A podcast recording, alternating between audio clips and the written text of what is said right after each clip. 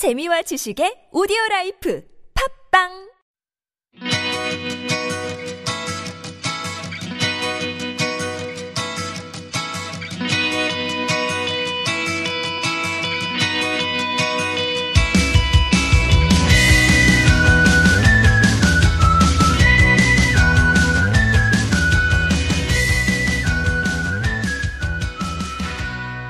안녕하세요. 함께 성장하는 방송의 박지아입니다.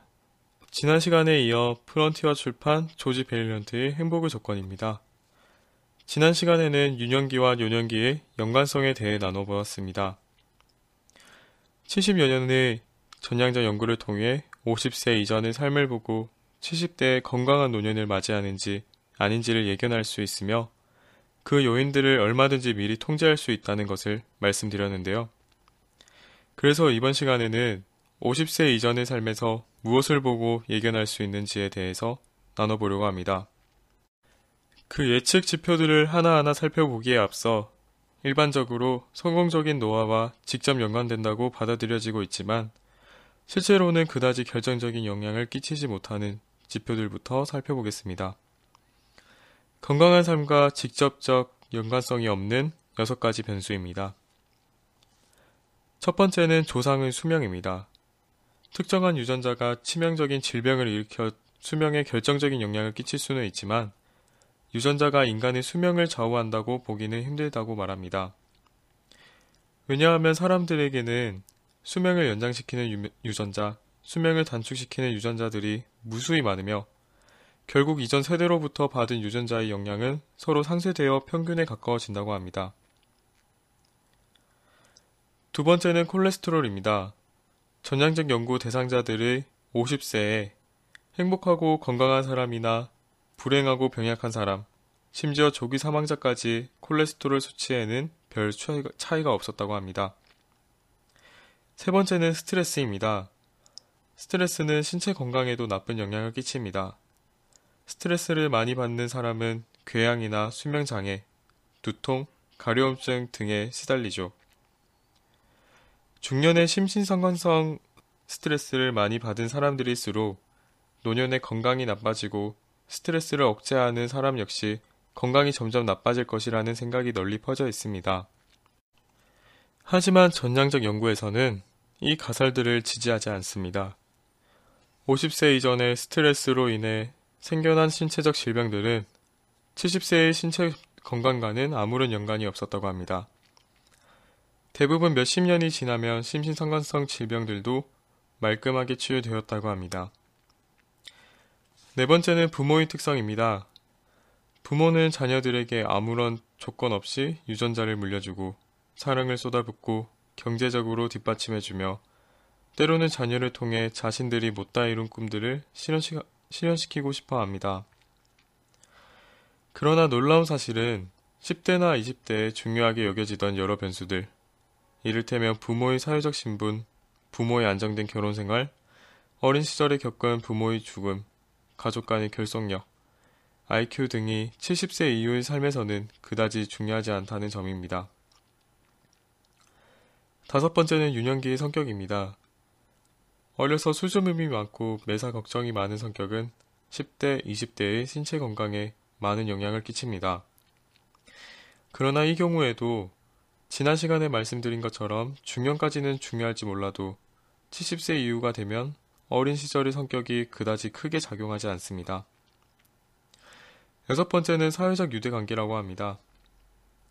전향적 연구 대상자들 중 하버드 졸업생들은 대학 생활을 통해 일찍부터 훌륭하게 정신사회적 경험을 쌓아나갈 수 있었습니다. 그러나 그렇다고 해서 그들 모두가 건강한 노년을 맞이한 것은 아니었습니다. 여기서 말한 사회적 유대 관계는 성인 발달 과업의 친밀감과는 다른 말인 것 같습니다. 여기까지 소개한 6가지 직접적 연관성이 없는 변수는 성인 발달에 대한 전향적 연구의 결과입니다. 하지만 물론 예외도 있을 수 있습니다. 누구든 오랫동안 살다 보면 건강한 노화에 걸림돌이 되는 여러 위험 요소들이 조금씩 달라지겠죠. 이제 건강한 노년을 부르는 7가지 요소에 대해 알아보겠습니다. 첫 번째로 비흡연 또는 젊은 시절에 담배를 끊는 것입니다. 50세 이전에 담배를 많이 피웠는지 여부는 건강한 신체적 노화에 중요한 영향을 끼쳤습니다. 그러나 45세 이전에 담배를 끊었다면 20년 동안 하루 한 갑 정도 담배를 피웠던 경우라 하더라도 노년에는 심각한 영향을 끼치지는 않았습니다. 두 번째로 이전 회에서 말씀드렸던 성숙한 방어 기제입니다. 행복하고 건강한 노년을 약속하는 가장 강력한 요소가 바로 성숙한 방어 기제였습니다. 일상생활 속에서 성숙한 방어 기제라고 하면 소소하게 불쾌한 상황에 부딪히더라도 심각한 상황으로 몰아가는 일 없이 긍정적으로 전환할 수 있는 능력을 말합니다. 성인 발달 연구에서 행복하고 건강한 삶을 살아가는 이들은 대부분 성숙한 방어 기제를 지니고 있었지만 불행하고 병약한 삶을 살아가는 이들에게는 성숙한 방어 기제를 찾아보기 힘들었습니다. 50세에 지녔던 성숙한 방어 기제가 곧 노년의 정신사회적인 건강을 좌우하는 중요한 요소로 작용하기 때문에 그런 결과가 나온 것입니다. 세 번째로 알코올 중독 경험이 없는 것입니다. 알코올 중독은 노년의 정신 사회적 건강은 물론 신체 건강을 좌우하는 결정적인 요소입니다. 전장적인 연구를 통해 본 결과 알코올 중독은 과중한 스트레스로 인한 결과라기보다는 오히려 그 자체가 스트레스를 불러일으키는 원인으로 작용했습니다. 또한 알코올 중독은 자살, 살인, 암, 심장질환, 면역체계 약화를 유발하므로 알코올 중독으로 인한 사망률이 간질환이나 자동차 사고로 인한 사망률보다 높다고 볼 수 있습니다. 심지어 부모님이 알코올 중독자라면 100이면 100 모두 불행한 유년기를 보냈다고 합니다. 이 책에서도 거듭 강조하지만 알코올 중독만큼은 꼭 피해야 합니다. 알코올 중독 때문에 건강뿐만 아니라 성인 발달 과업 단계를 놓치게 되고 자신의 성장, 그리고 사람 속에서의 관계도 놓치게 됩니다. 네 번째, 다섯 번째, 여섯 번째는 알맞은 체중, 안정적인 결혼 생활, 그리고 운동입니다. 비만은 담배를 피우는 것만큼이나 신체 건강에 나쁜 영향을 끼칩니다. 또 행복한 결혼 생활과 규칙적인 운동은 신체 건강은 물론 정신 사회적 건강에까지 좋은 영향을 끼칩니다. 마지막 일곱 번째는 교육 연수입니다. 교육 연수가 사, 단순히 사회적 계급이나 지적 능력만을 반영하는 것 같지만 건강한 노화에서 큰 비중을 차지한다고 합니다. 노년의 신체 건강에 영향을 끼치는 교육의 요소는 IQ나 유년 시절 가정의 소득이 아니라 바로 자기관리와 인내심입니다. 실험 대상자들 중 교육을 많이 받은 사람일수록 담배를 끊거나 음식을 조절하거나 술을 자제하는 데 성공하는 확률이 높았습니다.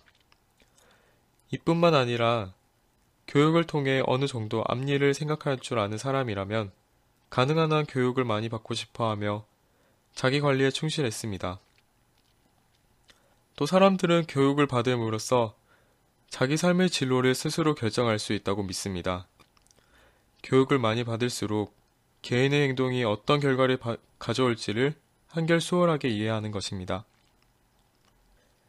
지금까지 살펴본 안정적인 결혼 생활, 어려움에 대처하는 자세, 금년, 적절한 음주, 규칙적인 운동, 높은 교육 수준, 적당한 체중 유지는 앞으로 30년 동안의 건강을 보장해 주실 것입니다. 성인 발달 연구에서 노년을 행복하고 건강한 삶을 누린 사람들은 이 요소들 중에서 6가지를 모두 갖추고 있었습니다. 반면 네 가지 이상 갖추지 못한 사람은 높은 확률로 불행하고 병약한 삶을 맞이했습니다. 다행스럽게도 우리 대부분은 적어도 50세 이전까지는 체중, 운동, 담배, 알코올을 조절할 수 있습니다. 또한 열심히 노력하고 꾸준히 치료를 받는다면 가장 소중한 사람들과의 관계를 얼마든지 바람직한 방향으로 개선하고 부적절한 방어 기제를 줄여나갈 수 있죠. 활기차고 건강한 노년은 뜻밖의 행운이나 유전자가 아니라 우리 스스로가 결정하는 것입니다. 함께 성장할 만한 것들을 나누는 제 방송에서 행복과 건강은 빠져서는 안 될 필수적인 요소입니다. 행복과 건강에 대해 나눠볼 수 있는 책을 만나 정말 행운인 것 같습니다. 항상 무엇을 나누고 도움이 될지 고민하는 방송이 되겠습니다. 함성 들으러 오세요.